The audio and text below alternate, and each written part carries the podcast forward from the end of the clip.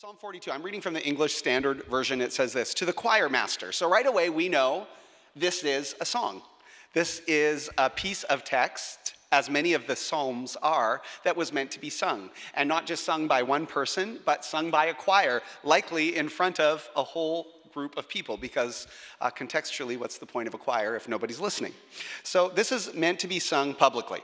It's a maskil. That's a bit of an obscure word, even for scholars. The root of it means to be insightful or thoughtful, either in its musical expression or in its topic. And so we can see that there's something really interesting the author wants us to grab in this song. It says, Of the sons of Korah.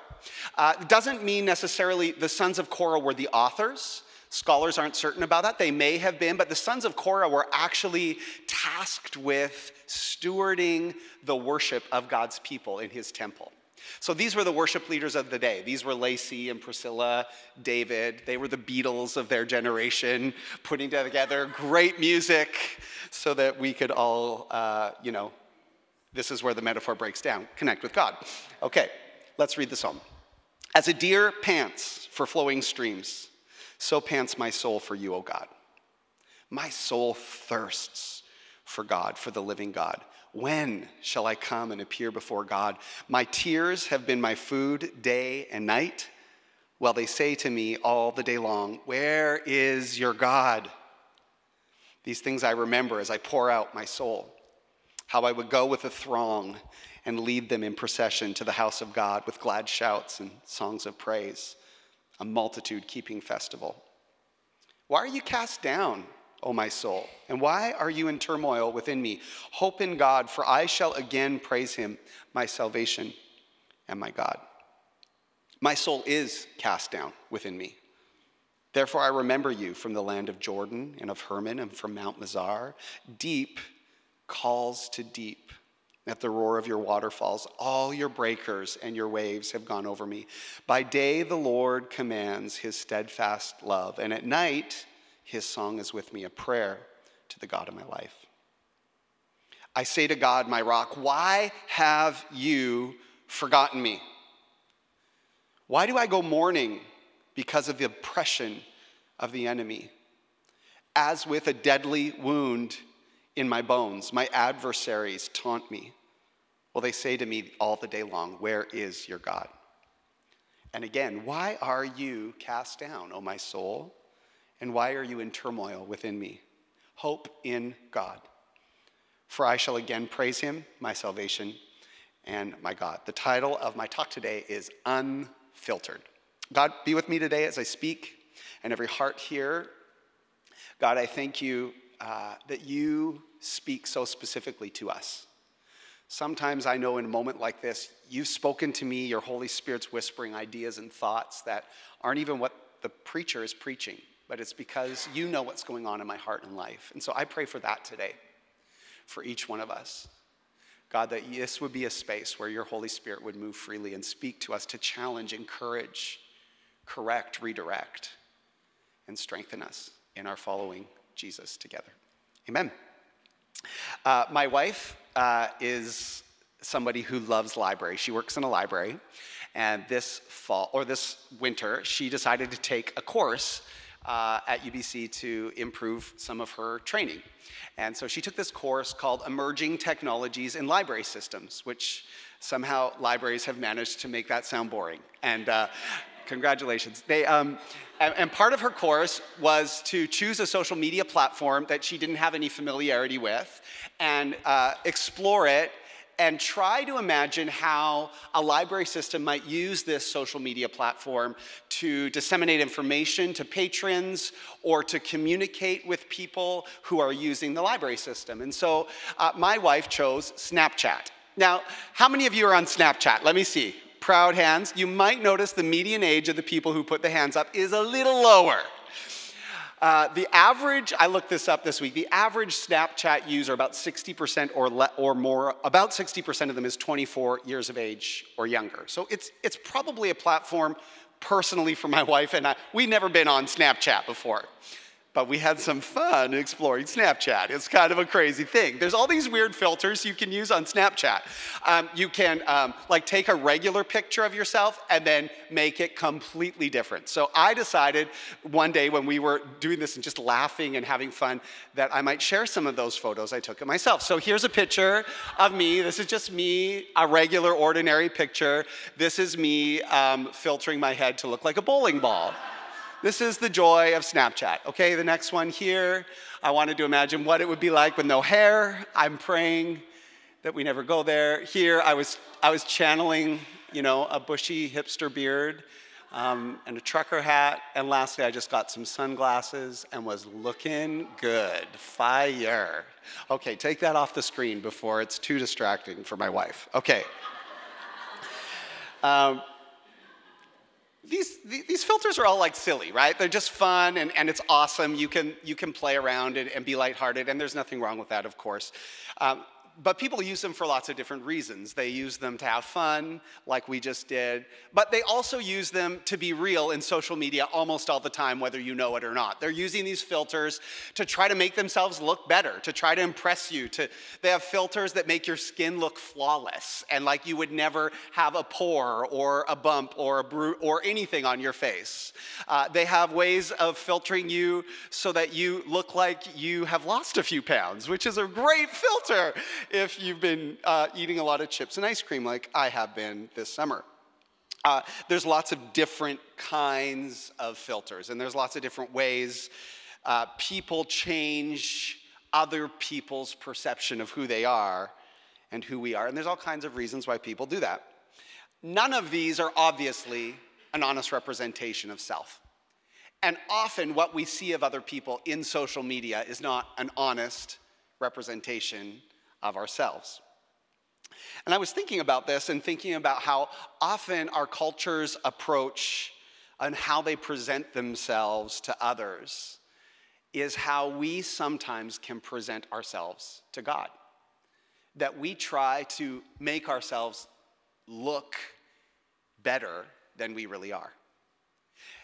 I was thinking about this and, and where we kind of came up with this idea, and I realized it's not actually a new idea. We might have new ways of doing it, but actually, humanity's been filtering God's perception of them for a long time. Go back to Adam and Eve, the first man and woman in Genesis. Sin enters, and what do they do? They filter. They hide behind bushes and they put clothes on themselves. They try to obscure the true reality of who they are because internally they didn't like something that was happening, and so externally they tried to obscure that. I grew up in the church and I loved growing up in the church.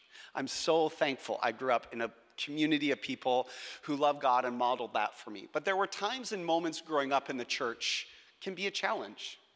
And I remember moments where I would have questions or doubts about my own faith. I would wonder about certain things around my purpose in life, or my faith felt weak, or I questioned this part of God's character.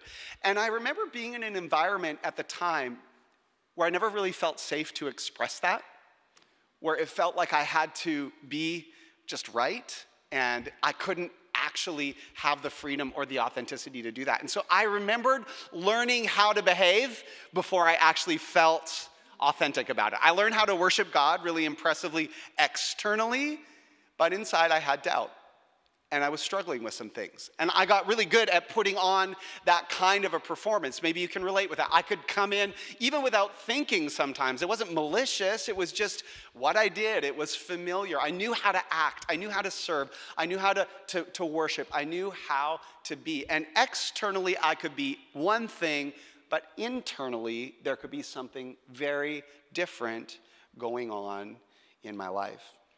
And we learn about how to do that. In church, in, God, in life with God, we, we can learn how to behave properly on the outside, but internally not be aligned with that reality. And really, what I want to talk about today as we go through this psalm is that Jesus can handle the unfiltered you. And I want to really leave that with you as a thought. If you take anything home today, that's kind of my thought for you that Jesus can handle you. He loves the fullness of who you are, and He embraces who that is. So let's look at this psalm together. Uh, this particular psalm has this underlying tone of desperation. It has this tone of like, I'm searching for God in this moment of desperation. It starts, it says, as a deer pants for flowing streams, so pants my soul for you, O God. My soul thirsts for God, for the living God. When shall I come and appear? Before God. These are like strong emotive verbs. My soul's panting. It means literally to long for, to strongly desire, to crave, to cry out. That word thirst, it means to yearn for. It's this picture of a deer desperately looking for a flowing stream of water. Two reasons a deer would do that. The first is obvious the deer is thirsty it needs water. Maybe it's been running a long time. I have a friend I was with yesterday who's an ultra marathoner. Next weekend, he's going to run 130 kilometers in two days. We need to pray for him. That's just a little bit of crazy, if you ask me. But he, he loves this. And this is, man, that guy has moments where if he doesn't get water, he's going to collapse. It's literally a life and death critical moment in his life. And that's the same for this deer. Man, he's longing for something. He's yearning for something. He needs a drink. And the metaphor here for us is man, sometimes my soul so desperately needs to connect with who God is. I'm so desperate and I cannot find that place, that source of connection. The second reason a deer might do this is because it's being pursued. Uh, sometimes, when an animal is being pursued by a predator, it will find a stream bed so that the predator might lose the scent of the prey and the prey can escape. And so, this deer being pursued may be looking for a stream bed because there's something coming against him, something coming toward him that is threatening its health, its well being, and its life. I think there's moments in our lives and, and experiences that we all go through that can relate with that. There's circumstances we face where we feel like life is chasing us down, things we didn't expect to happen land in our lap or come at us, and we don't know how we're going to get away from them. In 2017, my wife and I planted a church in Vancouver. It was beautiful, a small but vibrant community in Kitsilano, and we loved it, and God was blessing it, and we were having so much fun leading. The first week of March 2020, we announced, guys, our church is full. It was a little smaller than this. We're going to go to two services uh, next month. And then the second week of March 2020 came. Does anyone remember? That was a moment none of us will forget. And through those next two years, man, we went through some tough stuff leading a church. I went through a really severe burnout and burnout recovery, and I'll save you the I'll save you the, the long story, the long pandemic story. We all got a pandemic story, right?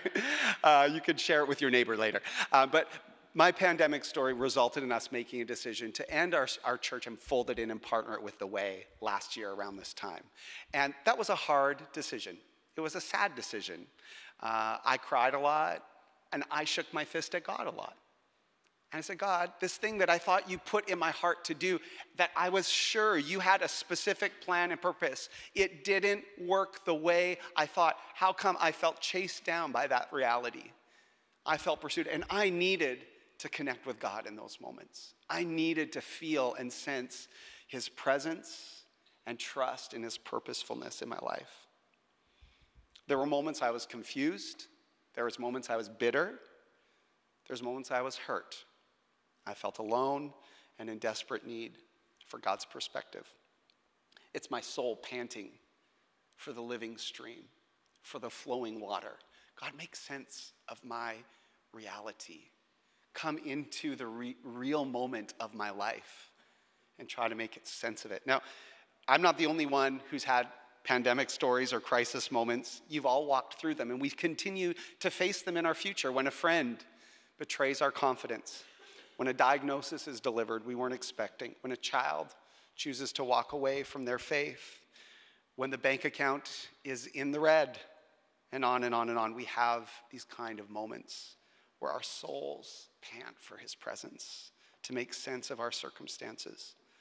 And I love the, the author of this psalm here. He acknowledges who his primary need is. It really is God. He says, My soul pants for God, for the living God. Three times in that first verse. When can I go find? I need God. It's God my soul is thirsting for. And I have to give him some credit because in my own life, in those moments, sometimes there's counterfeit things that I can turn to before God. The psalmist had clarity here, but if we're real, sometimes we're indoctrinated culturally to look for, for, for contentment, for relief, for context, and other things. And there's obvious ones that we see worshiped in our culture all the time sex and alcohol. But there's also things like isolation, where we hide ourselves away and disconnect from community. We can just numb our brains by turning on Netflix and just sitting there and trying to distract ourselves for as, as long. We can dive into work and just give ourselves to something that isn't the full context of, of who and what we're called to do. But the author here chooses the superior source. He says, I know what it is my soul longs for when life is chasing me down. It's the living God. The living God is the only thing that will help me make sense of this circumstance. And I want to say that to us today, church. If you are walking through this moment where you're like the deer panting for a stream because something is coming against you, the only thing that will fully satisfy that will fully give you the hope you're looking for. It's the living God, it's the stream of His presence, it's the flow of His Holy Spirit in our lives. Nothing else can f- fully and completely carry us through those circumstances. And then the author gets almost embarrassingly, brutally honest with God. And this is where I want to land for the next couple of minutes. My tears have been my food day and night. Well, they say to me all the day long, Where is your God? Yeah, I know I need God, but okay, God, where are you in the midst of this? I remember in some of those moments in my life praying prayers that would generously be called prayers. They were more like rants, expressive monologues to the Lord, rated uh, 14A at times and be above and beyond, you know, like moments where I'm really angry at God. And here I see the psalmist almost affirming that reality. It's like, where are you, God? In the midst of my hardship, I thought you would be here and I can't find you. And then he says, These things I remember as I pour out my soul, how I would go with the throng. The word throng always just like catch throng. I had to practice saying it. Throng. And lead them in procession to the house of God with glad shouts and songs of praise, a multitude keeping festival. It's referring to the moments and times where the whole nation of Israel would come together in the city of Jerusalem to worship to celebrate, to mark moments of God's faithfulness and goodness. And the author saying, I remember those moments when life felt so good, when everyone was with me, when we were singing songs and God was so close, and there was this sense of his nearness and the joy of community in his presence. He said, I remember that, but it feels like it's a long ways away from this moment that I'm standing in now. And this author just raw, unfiltered emotion poured out on God. And the incredible thing is that God doesn't actually seem that offended by it. Remember, this is a song instructed to be sung in front of God's people. It messes with me, that little bit of the beginning. It's not this private little journal entry. It's actually like God saying, No, I want my people to understand that I can handle the unfiltered them. And I like to suggest that not only does God handle it, He actually delights in it. He delights in the, the space that comes when we trust Him enough to bring the fullness of who we are to Him. That we can trust Him with the deepest thoughts, longings, disappointments, hurts, anger, lust, pride, abuse, neglect in our heart. He can handle it. And when we trust Him with that space, I would like to suggest that He delights in that. Through these 150 poems and songs in the book of Psalms, we see this principle time and time and time again. We see the author saying, God, I don't know where you are. I feel like my life's about to come to an end. I don't know how I'm going to get through this. This raw, brutal honesty and emotion that seems to be this principle of these songs, something that God wants to invest in his people's understanding of who he is and how they deal with the hardship of their life. God isn't offended by our honesty. And in these moments, we can, when we walk through stuff like this, we can look to songs and psalms like this and be encouraged that God invites our frustration, our questions, our raw emotion. His shoulders are broad enough to carry it all, and He carries it well. Then he goes into the second, this part of the psalm that actually is repeated twice, three times actually. In Psalm 43, it's repeated a third time. In fact, Scholars think that Psalm 42 and 43 is actually one psalm in two parts. And uh, it's evidenced in, in how it's written in the original languages and obviously repeating language. It says this Why are you cast down or in despair and discouraged, O my soul? Why are you in turmoil? Why are you uh, moaning or roaring within me? Hope in God. For I shall again praise him, my salvation and my God. And I think this scripture here is the one that I really want to land on this verse, this thought, because after this author has poured out all of this uncomfortable, raw, difficult emotion about how he's feeling, he does two things. First of all, he asks his soul a question. He says, Why are you cast down? To me, this is so insightful in a culture that worships emotions in a culture that idolizes emotions, that almost teaches us that whatever you feel is true. It's your fullness of reality. Here it's saying, hey, maybe your emotions have validity. Maybe there's a place and perspective for them, but maybe they're not always telling you 100% of the story of what's going on. And maybe it's okay to ask yourself a question when you're feeling something rather than diving into the fullness of your feelings. That's what the author does here. Why are you cast down? Maybe how he's feeling isn't the full reality of the situation. And I think what we're seeing here is a challenge not to fully trust our feelings at face value. We don't have to live by our feelings alone. And we see this brutal honesty here, not faith filled or at our best, but this is the starting point of the psalm, but it's leading towards this question why are you, dis- why are you cast down? So, first, he asks his soul a question, but secondly, he gives it instruction. And here's the turning point. Uh, I hesitate to use it, the word pivot. Here is a pivot. It's, it's a pandemic word that needs to not carry on with us for a while. But suddenly, we're shown in the psalm that there's a moment that we can choose in spite of our feelings, in spite of our circumstances, even in spite of, of how difficult the moment of our life is, that we can turn and power pivot to a different perspective. That we can reorient our feelings and submit them to the truth of who God is, rather than being defined by our emotions. And there's power in that. There's freedom in that. There's hope in that. There's life in that. The stream of God's presence exists in that moment where we take all of the raw things that we feel and the things that we've walked through and we say, God, my soul, I'm going to give it instruction. And what's the instruction given here? Hope in God. Hope in God. So we can train ourselves to do this. It seems to me in this psalm that the psalmist, the author, does two things. The first thing he does is he acknowledges his reality and then he affirms God's rule. And we can do that too. We can acknowledge I can acknowledge my reality over here. This is what I'm walking through. It's real, it hurts, it's difficult, it's complex. I don't know how I'm going through this. I don't know if I'm going to make it, God. I don't see you being just in this moment. I don't understand why you would allow these difficult things to happen. And then we can go over here and we can affirm his rule.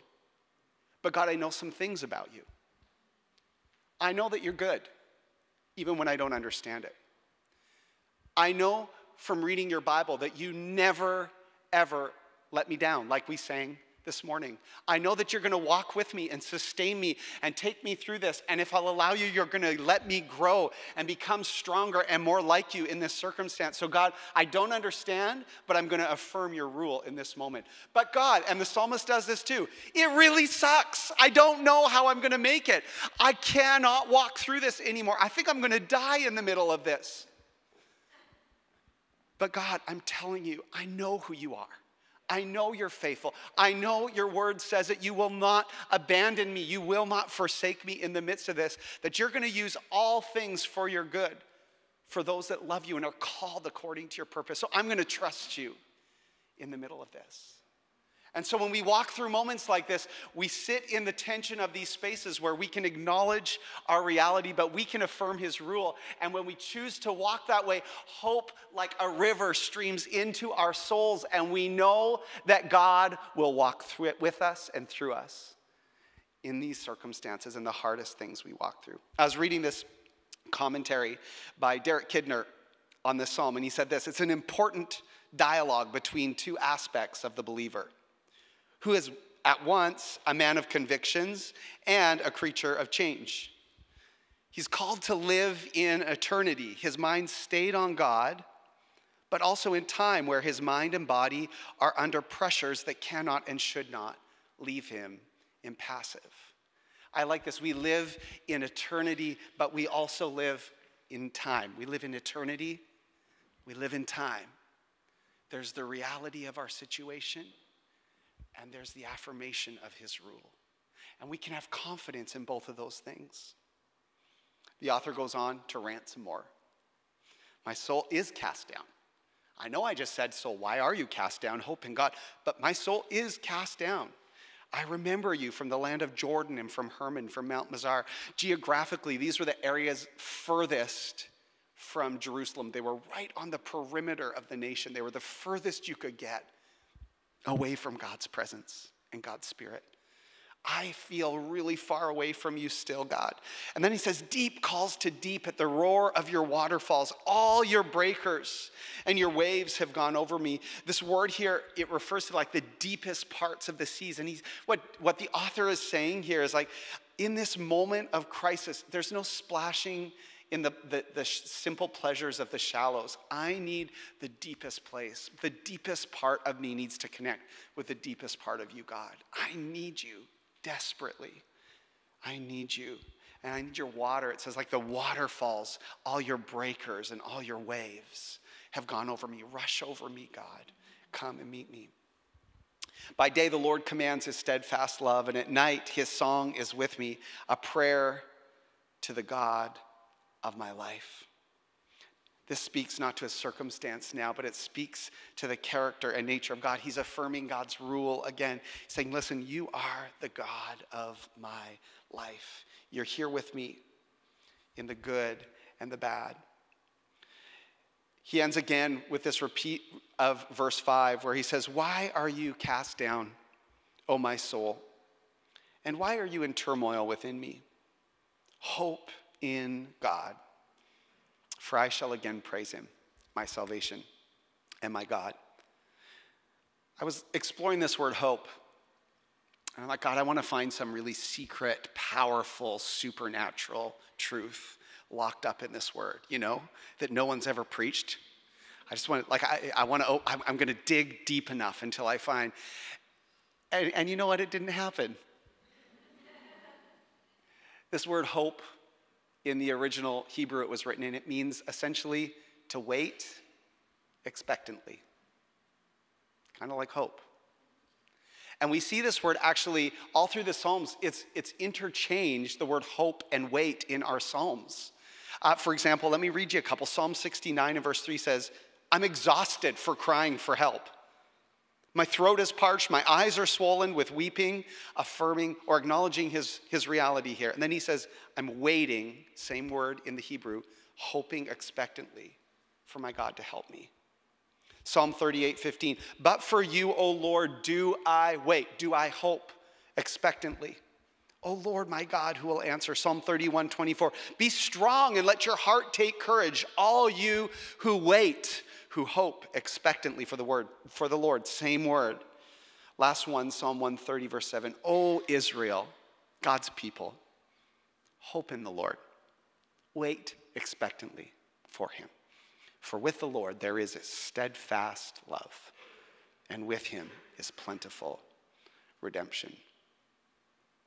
There are times in our circumstances where waiting expectantly is the posture we take. When we have done everything we can, we stand and we trust that God is at work. We can come to Him with all of our unfiltered self and say, God, this is going on. And we pour out our hearts and we pour out our spirit and we trust Him with those deepest parts of ourselves, the raw, unfiltered, honest parts of ourselves. And we come to this part of who we are and we say, God, yet you still are in control. I can still trust you. I know you're good. Even though my circumstances want to tell me otherwise, I can stand on the goodness and the faithfulness of my God. Maybe you've never considered the fact that Jesus cares about the practical things you go through. I think there can come a disconnect between our faith life and our life life. We just kind of get through the Sunday mornings. We know it's healthy and good, and that's part of our spiritual life. And that's wonderful. But then we go through our life and it's busy and it's work related and, and there's family and responsibilities and we, we get so caught up and then, oh, but Sunday's my rhythm to kind of reconnect me. There's a measure of real good, healthy habit that that is. But there is a reality where God is looking to come into those circumstances of your life, Monday to Saturday. He's interested in what you walk through day to day. He's interested in the, the battles of your soul, the disappointments of your heart, the hurts and wounds that maybe you felt are, are too much for Him to carry. Let me encourage you to start with you, but end with Him. That's what this psalm teaches me. This is what the Psalms teach me. I get to start with me and all my messed up, raw, honest emotion, but I end with Him. I invite Riley to come up. We're going to end here the moment of worship and prayer, communion and reflection. Jesus can handle the unfiltered me. Aren't you glad for that? He doesn't need you to be impressive. Actually, he finds you most impressive at your honest, vulnerable self. Strange, no filter required. He doesn't look and see. In fact, I think God would say, Listen, I find you most attractive when you're at your most honest self. Warts and all, mistakes and all, failures and all, hurts and all, sinful patterns we can't seem to break and all. Don't keep them in the dark, bring them into the light. I want to carry them. Not only can He handle the unfiltered you, I think He delights in carrying that part of who we are I also think, if I can say it, even take it a step further, I think he requires it. In a deep discipleship to Jesus, he requires the unfiltered me. I remember years ago, Stephanie and I are going to be married for 15 years this October, and we're going to Portugal, and we're leaving our children behind, sorry, Anna, and we're leaving all of you, and we're going to have a great time for two weeks celebrating 15 years of marriage. Thanks, that's fine. About halfway through the story arc of our marriage, about seven years ago, we hit a bit of a, a, rough moment in our marriage where we realized that we had learned some really unhealthy patterns of communication. I had learned to not be fully honest about things that were frustrating to me. And my motive was, well, I'm just here to serve her and lay down my life, and I'll just let that go and let that go. And that's a good motive.